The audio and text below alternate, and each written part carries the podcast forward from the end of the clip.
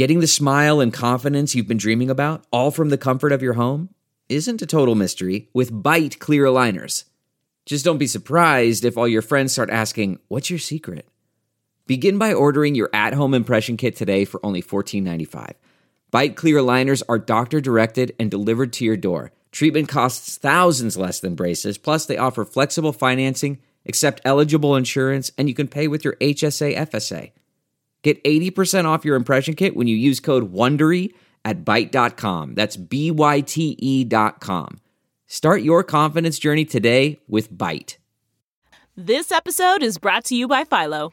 Do you love TV? Do you love saving money? Then Philo is your solution. Philo has shows, movies, and live TV for just $25 a month. You can even try it for free with their seven day free trial. No contracts, no commitments, no hassles, just a better way to watch TV. Never miss a minute of shows like the hit docuseries Where is Wendy Williams or classics such as Friends. If you can't get enough TV, then there's no better way to watch. Philo has more than 70 channels like BET, MTV, and AMC. And the best part, you can try it yourself with their 7-day free trial. Sign up today at philo.tv slash poppods. That's p-h-i-l-o dot tv slash p-o-p-p-o-d-s to get 50% off your first month. Hi, I'm Mark Strigl, host and producer of this show since 2005. On this episode, we're going to talk some rock, some metal, and anything else we feel like. We're also going to jam some tunes, have a drink, and share some honest opinions. Thanks for listening to the Talking Metal Podcast. Let's get things started. Here's an old classic that sounds just as good today as it did when we were kids.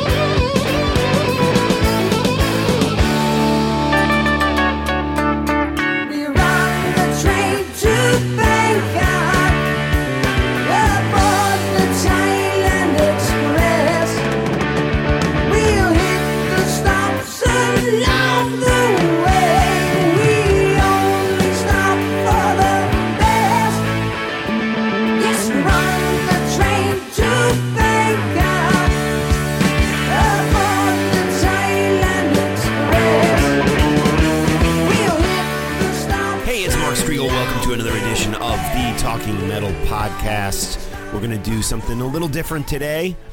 Um, we do another podcast every Friday called The Mark Strigl Show. And my co host on that is Victor Ruiz, who has done a lot of co hosting here on Talking Metal through the years. But we figured we kind of do this episode of Talking Metal more in the format of The Mark Strigl Show. And so without further ado, Victor, how are you, man? Doing good. How are you, Mark? I'm good. Thank you so much for joining me for an additional podcast this week. As I mentioned, we do a podcast that we post every Friday, and this week you're joining me for the Tuesday episode of Talking Metal. We just heard A Passage to Bangkok by Rush. Of course, the big news last week we lost Neil Peart, and pretty crazy, pretty crazy. I have to admit, I was surprised, but not shocked because I'd heard a right. rumor like two years ago that he had brain cancer. I mean, I heard that rumor okay. and told, I remember telling a lot of people, not a lot of people, a handful of people, and was kind of shot down like, oh, that's bullshit. Don't believe that. But right. it, it was, it was true, I guess. I guess um, I heard from some people up in Canada. I think the the the Mitches were talking about it up there. My friends mm. Mitch Lafon, maybe Mitch Joel, somebody else. I can't remember, and they weren't even sure if it was true. But I remember hearing that rumor at some point a few years ago, and never really publicly put it out there because a it was you know it's a medical thing, and b I I really at first believed it and then started to think yeah maybe it's not true but yeah kind kind of uh, kind of weird and wow, what a major loss for the rock world. Not only a great drummer, but uh, the lyricist of Rush. What were your thoughts? Are you a big Rush fan, Victor? I don't even know if what your relationship is with that band. Yeah, you know, Rush is a band that I can't consider myself a, a huge fan of, but um, I think that there are songs in their catalog that I absolutely love, and then there's a bunch that I'm not that familiar with. That right. doesn't take away from the fact that uh, they're amazing musicians. Um, and I actually have a, a Blu-ray of theirs that um, at around the time that I got my Blu-ray player it was one of the only like concert things that was available to me and I'm like all right well I'm not a huge fan but let me get this and and I played it a ton of times because it's just cool to see them play this stuff live, and you know, mostly uh, Neil Peart with with the way that um, that he plays. He he was amazing. You know, whether you're a big fan or not, uh, I think it's undeniable just what a powerhouse drummer he was, and um, how influential he was as far as uh, you know. I I think if you really dissect what he brought to the table as a drummer uh, if you really look at a lot of obviously progressive metal bands that are out there now, uh, but also like a lot of, I would say, you know, death metal and black metal bands, the way that their drummers play, that they're always doing something, whether, you know, whether, whether it's appropriate or not in the song. I think a lot of that comes from from him as well, where he was always busy filling in notes and different things uh, with different per- percussive elements. Uh, during the you know the, the, the songs. And and as you mentioned you know just the the lyrics um because it, it, was funny. When this happened you know i sent you a text message and you know instantly i went to facebook. And and one of the interesting or most interesting posts that kind of stuck with me uh, since friday was uh, jon leon of White Wizzard fame and he's always professed that Maiden and Rush are his two biggest influences.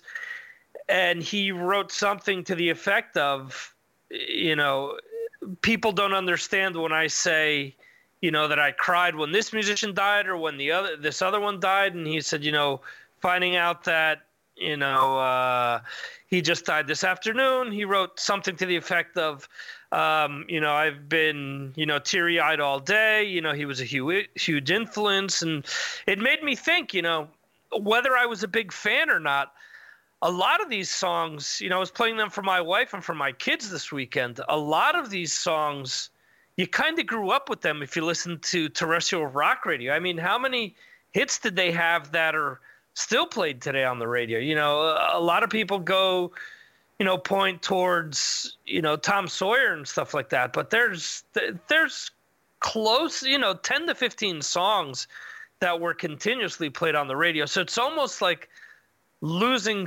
um, someone who or you know a part of an aspect of music that you've connected with right. so much over the years so i mean i li- listening to the lyrics probably a little bit more in depth than i have ever with rush you know because so much was made out of him being a, a lyricist. Yeah i, I got totally where uh, where jon was coming from where when he mentioned that. So yeah. i mean i i think it's a tremendous loss and and i mentioned this to you. It was weird that things like um, CNN and um, Deadline Hollywood and and a lot of other sites that are outside of you know Blabbermouth and Brave Words and Rolling Stone picked up on it, and they picked up on it right away. So I mean, I think that's really like a tip of the hat to how important he was as a musician and how much this band, whether they were huge or not, how how much you know they were really influential to uh, to to definitely rock culture over the years. Yeah, and I, I think what you said there, you know, with CNN and and major news outlets picking up the story that that's what should have happened and I'm glad that it did happen because you know in, in like you said in the past we've seen some of our rock heroes die who uh, have sold millions of records and it, they're simply ignored by the the press, the you know the non-music press. So yeah, good good for those outlets for reporting this cuz this was a major band that sold millions and millions of records and had an enormous cultural impact and a big part of that was Neil Peart because again, not only was this mm-hmm. guy the drummer of the band, he was the lyricist and man, I go back my my two big Rush records, and I you know I love all you know I love all Spirit of the uh, the Radio, one of my favorite all time tunes. Free Will, another great one. But for me, the two big records, and back in the day, b- before Spotify and Apple Music, and having every album at the tip of your f- fingertips, you, you couldn't as a kid you know growing up I, i'm born in 1969 so as a kid growing up in the late 70s and early 80s uh, throughout the 80s and even into the 90s you couldn't afford always to have every album by every band that you liked so you kind of had to pick your poison for me those two records two of my favorite all-time records were Moving Pictures and 2112 by Rush. Those were my two Rush records and the ones I just wore the groove grooves off of and we we heard a little music off of 2112 earlier in this episode. I did uh, you know on a personal note I did get to see Rush 3 times live. Um and each one was a, a tremendous uh, memory for me. I Grace Under Pressure with Gary Moore opened that show. That was really kind oh, wow. of my second biggest, uh, my second big concert. I first saw Motley Crue with Saxon opening, and then that was in a theater because Motley Crue wasn't that big at that time. And then on Grace Under Pressure, I guess that would have been 80, 84, um, the way I'm remembering it. I saw at the Rosemont Horizon, my friend Terry and I went, and his uncle who he lived with took us to the the show and went into the show with us and that was a great memory too and then I saw them in 1988 was the next time I saw them you know what like 4 years later when I was in college I saw them in Worcester Massachusetts I'm not sure I noticed they did two dates in Worcester they played December first or December 2nd, 19 actually did I say 88? No, it was 87. So they played December 2nd, 1987 and December 3rd, 1987 and that was the Hold Your Fire tour, which I did a YouTube video a couple days ago and I think I said I saw him on the Roll the Bones tour in 88, which was incorrect. It was actually the Hold Your Fire tour in late 87. And then I saw them you know, I don't know, 12 years ago or so at Radio City Music Hall in New York City on the 30th anniversary tour. And that was the last time I saw them live. But going back to the set list that I saw in 1987 in Worcester, Massachusetts, December 1987, opened with Big Money, Subdivisions, Limelight, Marathon, Turn the Page, Prime Mover. What's Prime Mover? I don't. That's the song. I, I would have to look that one up. I don't know that one uh, off the top of my head. Manhattan Project, Closer to the Heart, Red Sector A, Force 10, Time Stands Still, Distant Early Warning, Lock and Key, Mission, Territories, YYZ, The Rhythm Method into the drum solo, Spirit of the Radio, Tom Sawyer. Encore was 2112, The Temple of Syrinx, La Villa Strang Strangato, that cool instrumental. I don't know if I'm pronouncing that right. In, in the mood, uh, excuse me, no red Brigetta, I guess. Wow, that's interesting. Because I do believe on Grace Under Pressure and the 30th anniversary tour, they did play Red Red Brigetta. But um, yeah, good stuff. And wow, what a band! And again, for me, uh, 2112 was always an interesting record because, you know, I I loved that. Um, first side and then it, the second side slowly grew on me. I remember I, I, was first really into a passage to bangkok and the clo- bangkok and the closer something for nothing. And it was those songs in between there like i think it's like twilight zone and lessons that i, I always kind of lifted the needle over those three songs. But right. eventually those really got into me uh, into my my dna and and man every song now on that record is just such a uh, an important thing for me as well as and the same with moving pictures. You know first it was like side one was just such a perfect rock you know shorter songs and just just a perfect rock experience. And then side two it took a little bit more uh, you know patience and diving in deeper to those songs on side two. But wow two tremendous records by a, a great band that will never play again. Really, I mean, there's no way we'll ever see Rush again, and I, I can't imagine them ever doing anything under the Rush uh, name ever again. So interesting. What I was thinking, what do you think of like? Should they do some sort of like benefit, like Alex and and Geddy, and get a, different drummers to come up and play with them? That that would be kind of cool, you know. Well, that's that's something that I wanted to bring up um, because all right, so let's think of the timing a little. They said he was he had brain cancer for what the last three and a half years, and they stopped touring what five years ago.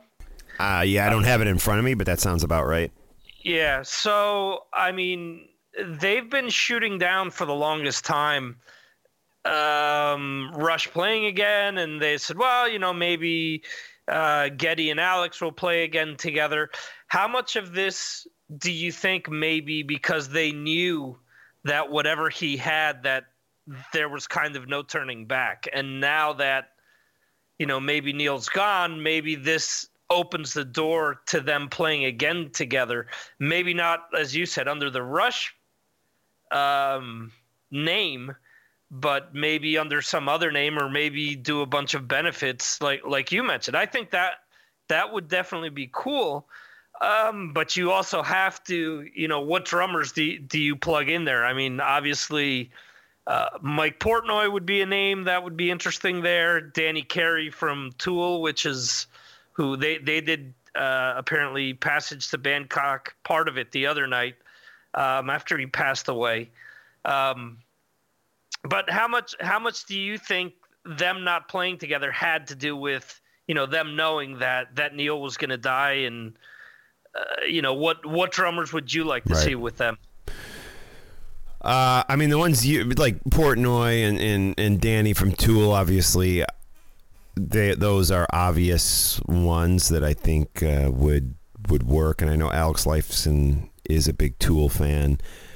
Um, I, I don't know, man. I don't know. I mean, part of me doesn't want to see it. to be honest, I think you just just leave right. it. Everyone always has got to mess with things. And you know, Geddy's voice isn't what it what it used to be, but and there's another part of me that would like to see it. So I, I don't know. Let's let me let me think about other drummers that I, I think they have to be bigger names. Like I, I don't think I mean Richard Christie or something would be cool, but I just don't think that he's a big enough name for for something like that. Um, I mean, I, I think you know the guy Ta- Taylor Hawkins from the Foo Fighters and Dave Grohl, obviously not technically quite, at least at least Grohl's not not technically quite what Neil Peart was, but Yeah, they're not the they're same style. yeah, but they're big enough names, and Mm-hmm. you know, Grohl has almost become this like spokesman for rock in general. That I would think he would need to be uh, involved just to bring attention to it. I'm trying to think uh, who else. I He mean, inducted them in the Rock and Roll Oh, Hall did he? Okay. too. All right. Yeah. I did not know that. So that makes sense. I would say Stewart Copeland of the police, you know, would be a, a good person to have involved. And I think he issued a statement about it. Uh, yeah. Who else, man? I don't know. I mean, don't know.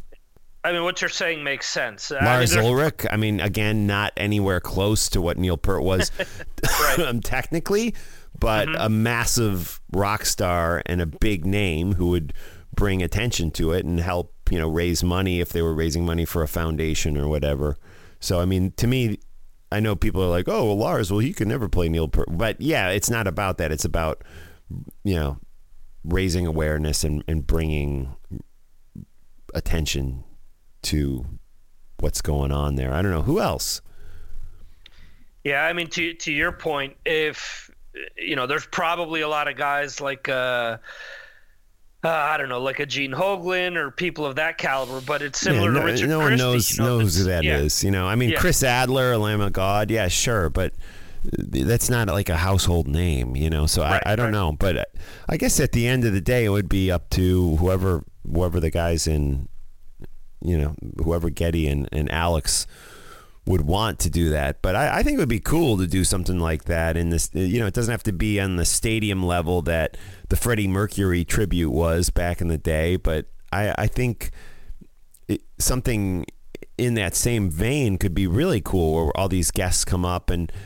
To, to what I said before, where Geddy's voice isn't quite what it was. Well, maybe guest singers come up and play these songs, and Sure. I mean, I mean, Rush was an enormous band, and, and when you look back, I always feel like people has have like fuzzy vision when it comes to 2020, especially younger people. They're like, well, back in the 70s, the Ramones were on the radio, and Black Sabbath was on the radio, and all this stuff, and they weren't. They weren't. They Those weren't, bands weren't weren't on the radio, but Rush was. Rush was. Right. You know, had a had a bunch of songs really when you, when you think about it that that got radio play. And that's how I discovered Rush through it wasn't through word of mouth like I did with you know Sabbath. It was it was uh, it was definitely the the FM radio rock stations really embraced bands like like Rush and Triumph Scorpions. Those were all big big bands where Sabbath really wasn't a big radio band in the in the 70s you know they weren't the Ramones they never got on the radio maybe college radio and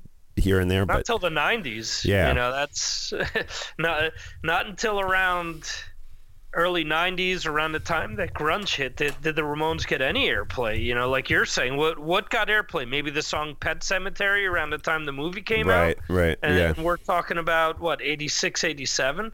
You never heard "I Want to Be Sedated" unless it was exactly what you said, some type of a college thing or like some midnight radio shift when you know DJs were allowed to pick their own shit. Outside of that, you know, Right.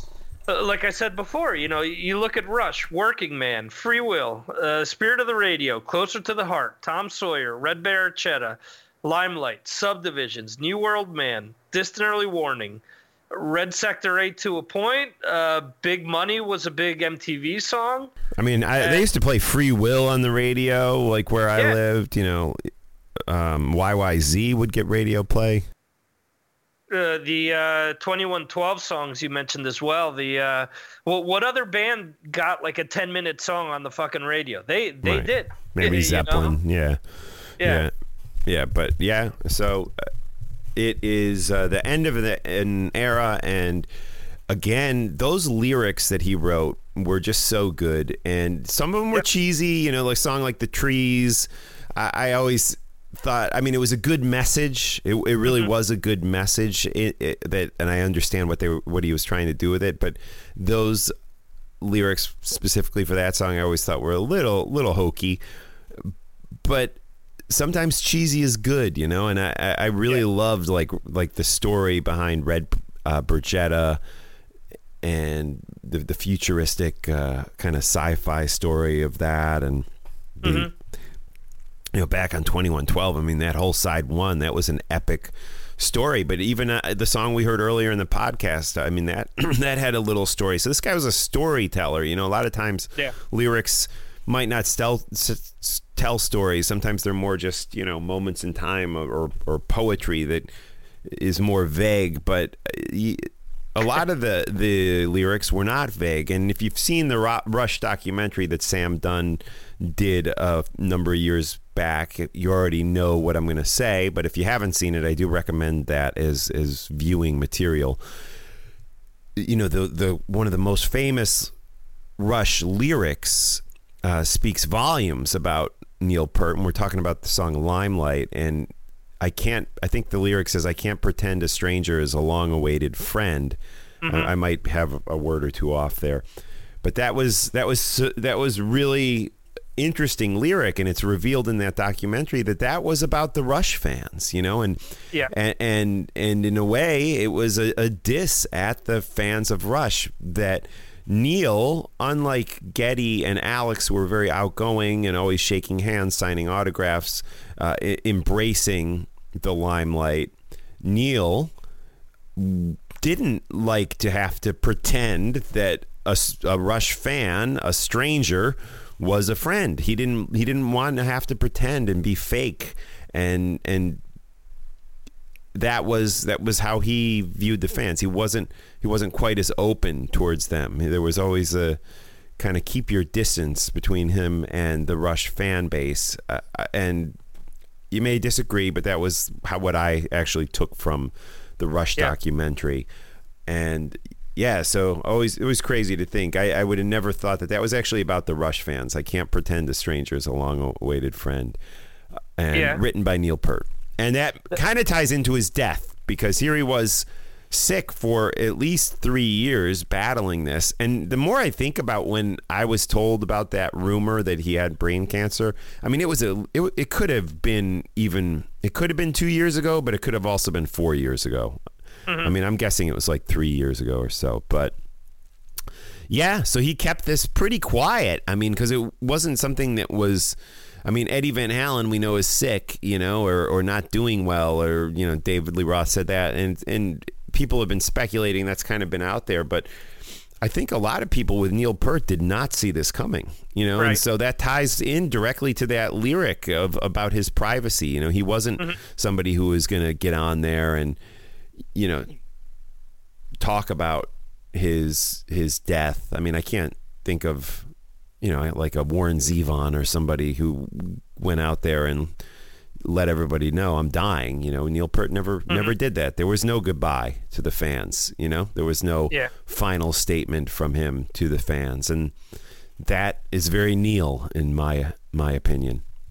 Yeah, that's and and I saw an interview this morning where he kind of explained that a little further, and he mentioned that when he you say got, he, wh- who, Neil, Neil, yeah, where he talked about the influence for that specific line, and he said that he had seen an interview with an author that the author pretty much said, you know, at a book signing that all these people wanted, you know, the his picture and this and that, and that somebody said, you know, I've um, I identify with you because of this or because of that, and and the author pretty much said, no, you you actually don't because we're we're two completely different people.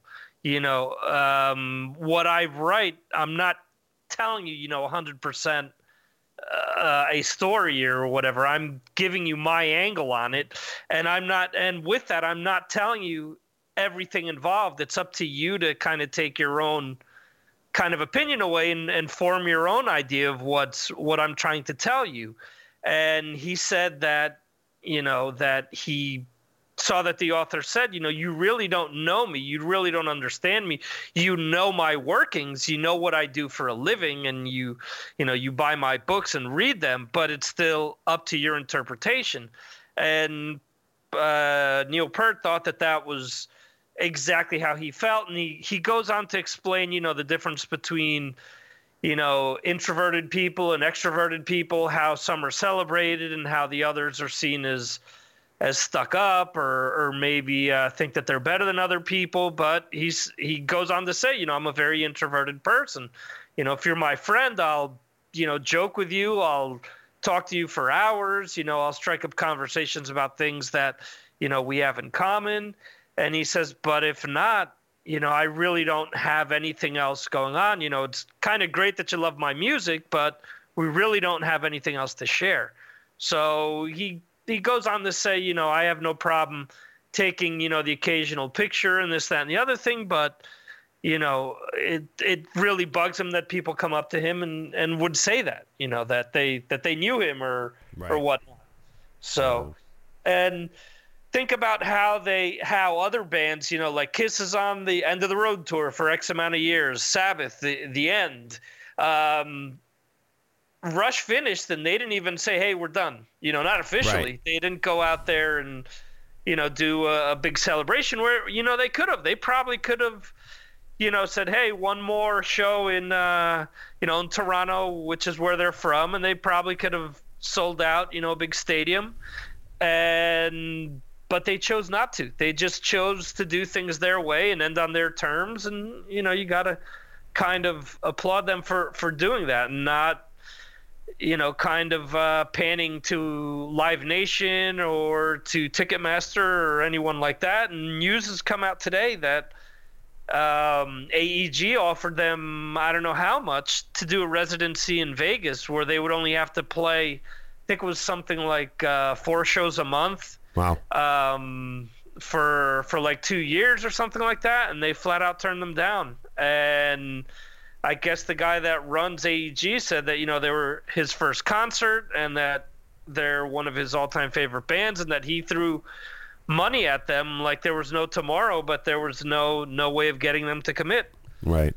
Right. So, um, here's here's another question that I had for you. Um, where we've talked about this on the other podcast, where a lot of people's um, credibility skyrockets after their death, where maybe they've, you know, received, um, you know, uh, props from from the general media or, or fan base, or even people that aren't fans, as a result of their death. Do you think that, you know, uh, with Neil Peart passing away that it's that same type of uh, people, you know, or that same type of attention that he's garnering, or do you think that it, everything that he's receiving is is justified? Like we've talked about how you know with. Um, uh, you know, certain people dying under tragic circumstances, they're catapulted. But I, I, I guess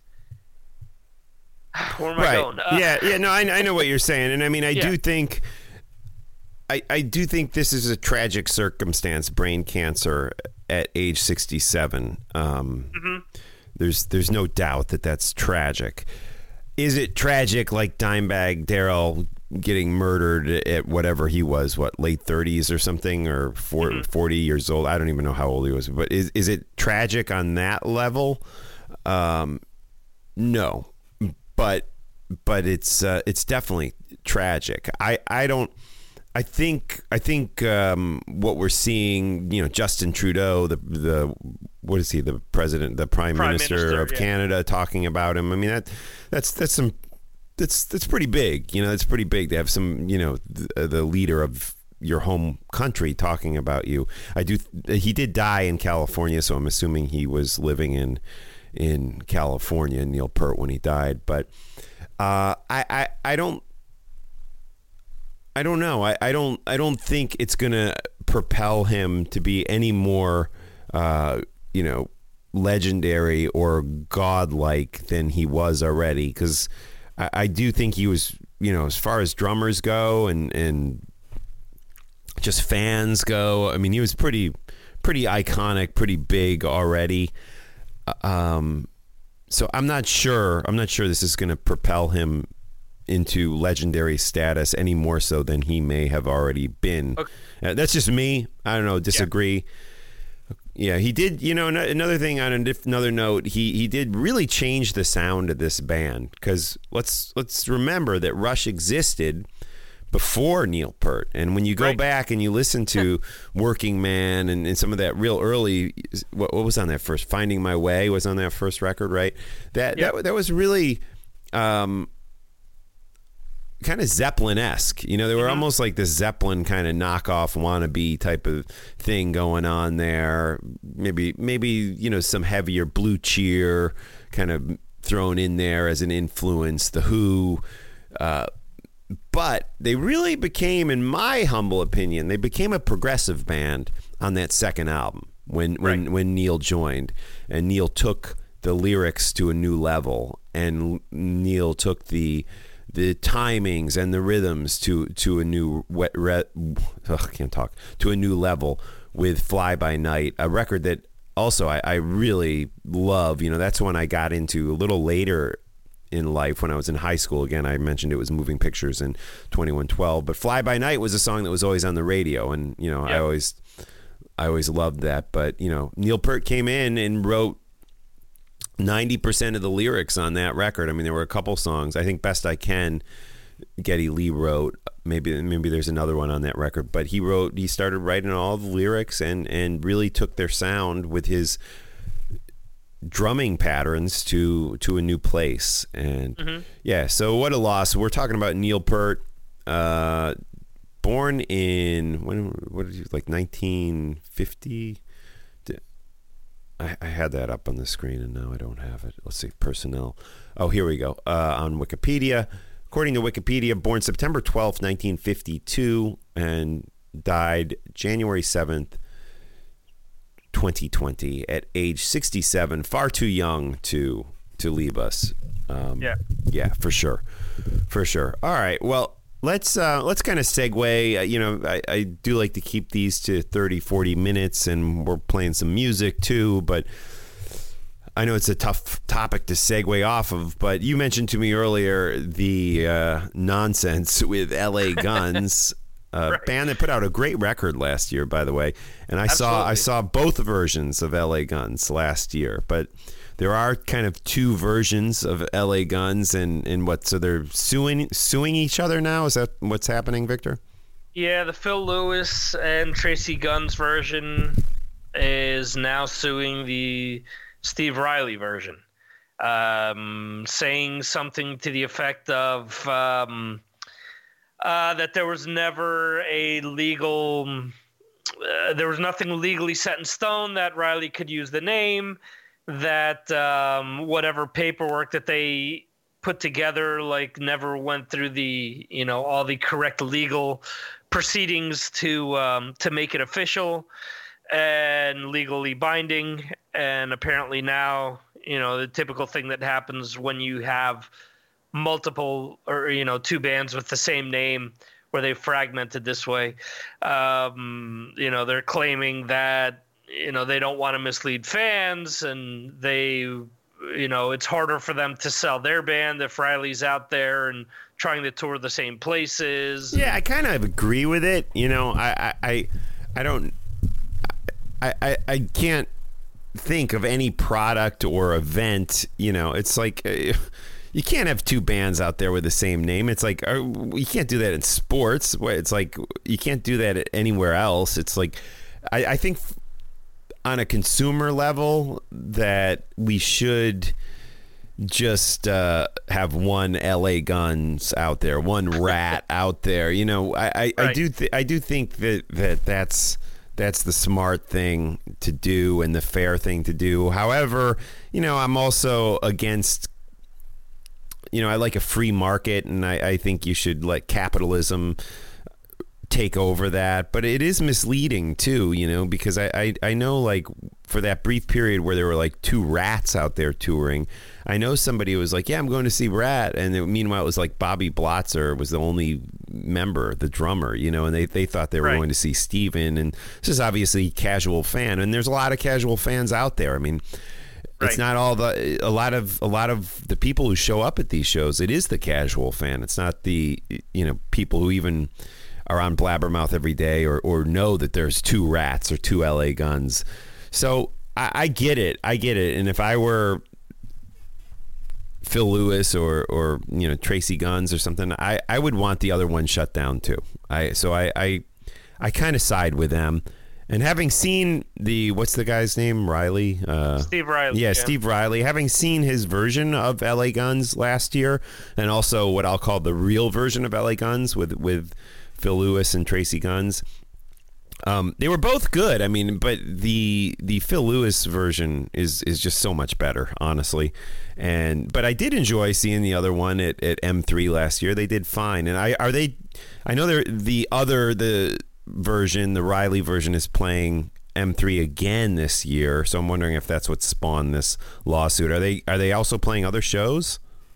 I would I would imagine that's Yeah, the okay. case. You know, I, I would think that the M3 is the is the big thing because that's probably a you know decent chunk of change to them, Right. and they've also been signed to um, to a label, um, Gold Robot, who has King's X and a few other bands um, that are you know hard rock bands.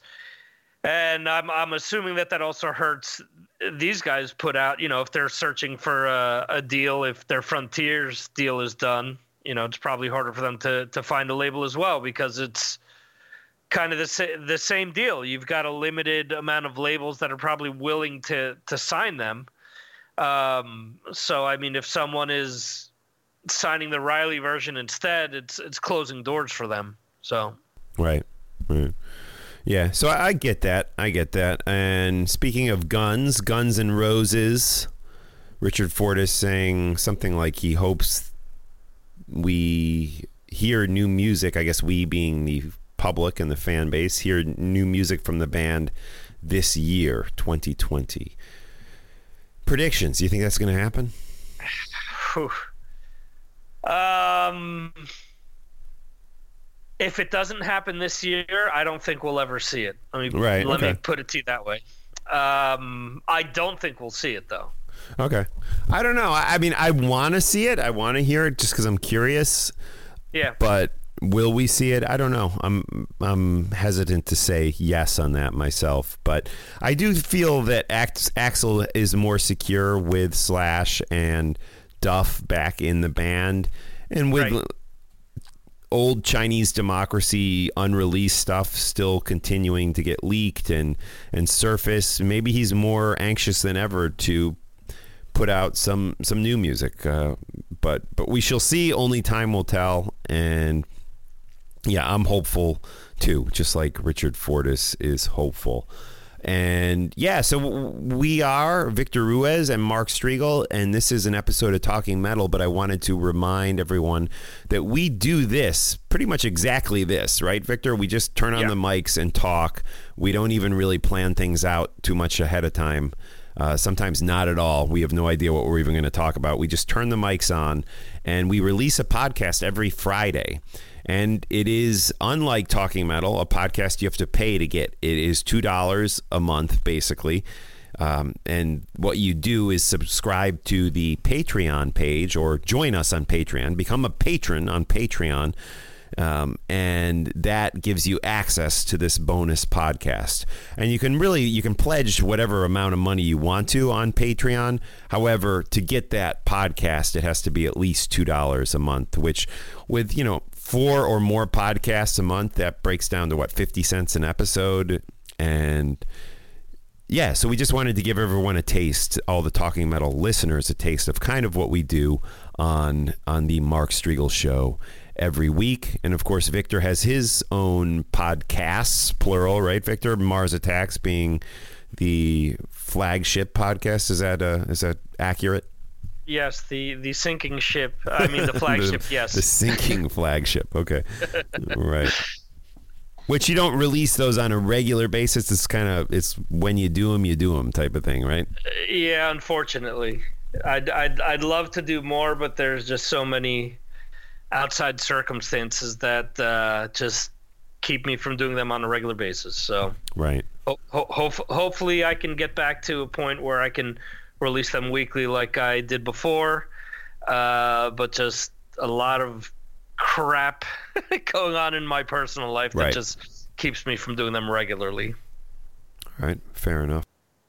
And the uh, Galaxy of Geeks is a show you have too. I know, so people can check that out. And all this Yes. stuff, Mars Attacks, Galaxy of Geeks, all up on on uh, all your normal podcasting outlets, right? Um, Yes. Apple Podcasts and Google Podcasts. I would just assume.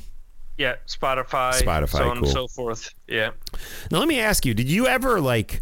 With Spotify, did your podcast kind of just appear there, or did you approach them and have to ask them to um, distribute the podcast, or like, just, you know, submit your RSS feed to them? Yeah, I had to submit everything to Yeah. them. With me, it's weird. Like I didn't, and one day they just kind of showed up there. So Is that maybe from uh, your certainly, podcasting hosting yeah, company? probably, probably. Yeah. I mean, it, it's got to be right. It's got to be. I would figure they probably, you know, because I Spotify initially went after certain shows of certain sizes, and I'm assuming that with um, what's the name of the service, Art 12 or what's Uh, the Art uh, 19, yeah, is Art my is the service that distributes my podcast. Yeah. Yeah, I, I would assume because there's some pretty big name uh, shows on there that they probably approached them and Got all their shows. and- yeah. got all the shows. Yeah, I'm assuming. Yeah, Doesn't yeah, I'm- no, it's a good assumption for sure, for sure. And we do talkingmetal.net. And when I say we, I mean Victor and I post posts on talkingmetal.net. Or no, what am I saying? That's, that's- I don't even know my website. talkingmetal.com and talkingrock.net. It's about Yes. time I, I learned my websites. But talkingrock.net is a place where we post um, we post stuff and Victor does a great column every Friday that lists all the new music that you should know about that's being released, which I always love going to and clicking on the links you put up and reading what you have to say about stuff, Victor. So thank you for doing that. And again, every Friday, new music is released, and talkingrock.net is the place to go to find out what that music is and to listen to what that music, uh, how that music sounds. And yeah, I, I threw it out there because, you know, we get some traffic on talkingrock.net. Um, and I did mention in a previous episode, I was just curious to do people go there and i did get you know get some responses from some people i don't normally hear from so Cool. it uh, made me ex- you know feel like we're doing the right thing at least for now to keep talking rock.net going if uh, if you don't go there definitely add it to your favorites and we'd love it if you drop by and, and check in every now and again. All the podcasts i do with the exception of the mark strigl show which is exclusive to patreon um, are are up there. That includes the Talking Metal podcast and TalkingRock.net. We also post Victor's uh, Mars Attacks podcast there, right, Victor? And Galaxy of Yeah. Geeks gets posted there. So there's a lot of podcasts that you can check out there, as well as just regular news items and stuff on the the news feed. And again, that's TalkingRock.net. And kind of easing into the new year here, but I am going to start scheduling some interviews. I did start a new job in the fall of 2019, and it was supposed to be a seasonal, but I'm going to stay on with them indefinitely at this point. So, trying to kind of still wrap my head around this new schedule and working a lot of hours, but um, you know, I do want to. Uh, I don't even know where I was going with that. I do want to, you know, keep the content going on talkingrock.net and uh, keep the podcast going and stuff. I kind of lost my train of thought there. But yeah, Neil Peart, rest in peace, right, Victor? Absolutely. Yeah, I mean, what what, what a kind of tragic life too. He, he lost his his wife and and daughter um, Within a year, yeah. yeah, yeah. So just just terrible. Just uh, to go through that, I can't imagine. He But- did remarry though. Yeah, rebounded, remarried, and and continued to to make music, and uh, but still, age sixty seven. That's far too young to Yeah. to leave us in today's times. And yeah, man, so I guess we'll leave it there. So Victor, have a great week. Uh, I'll see you in a in a few days to record the Yep. next episode of the Mark Strigl Show, available on our Patreon platform, which is uh, patreon.com slash talking metal. So uh, yeah, check us out there. And there's more than just a podcast there. There's all sorts of posts and discussions and people like Steven Saylor and Steve Hoker, Mike Jones, and a big crew over there. Thirty some people, all kind of uh, getting together and having private conversations there on Patreon. So. All right, Victor. Well, thanks as always. And what should we do to take us out? Do you, should we hit LA Guns or do we want to hit another Rush song? Your choice, Um, or something else. I mean, I'm leaving it totally up to you. Anything you want to play. Hmm. Okay. And I'm putting you on Uh, the spot, so take your You're time. put me on the spot. You love doing this. yeah. Mark Mark loves to ask me questions that we, you know, Haven't- like he yeah. said before, you know, we, we normally don't prepare. So he usually he likes leaving me these zingers. So No, You know, anything, man. It- don't stress out. Don't stress out over. it. If there's any song that you're like digging right now, or you know, I, you know what I'm digging, and neither one are metal, but I, I really love the new record by the Who. It's called Who. Okay. And I really love uh, Desert Session. I don't really love it, but I I will say love is a strong word. I like it a lot. Desert Sessions, volume. I guess it's 11 and 12. Uh, Right. Bill, Billy from ZZ Top doing some really cool falsetto vocals on one of the tunes, and uh, just a kind of all star group of people jamming with Josh from Queens of the Stone Age. The Desert Sessions disc is good. Um, what What are you thinking though? What do you, What should we play? um, let's see. Uh, can be anything. Throw throw if you got something that you, that you want to promote or, or anything. No, let's let's do uh, let, let's do uh, an obscure Rush track here, Okay. which I always thought was cool. Uh, name name of the track is um, Armor and Sword, and this comes off of the album Snakes and Arrows. Cool. Let's do it here on Talking Metal. Support all the bands and music we play on Talking Metal by streaming them legally on Spotify and Apple Music and downloading their music and buying their CDs and all that good stuff. All right. Thanks, Victor. We'll check you out soon. Right, thanks. The snakes and arrows a child is heir to are enough to leave a thousand cuts.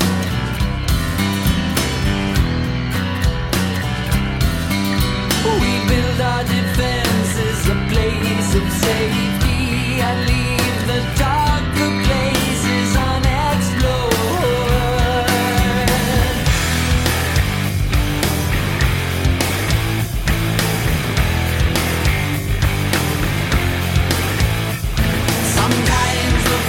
fortress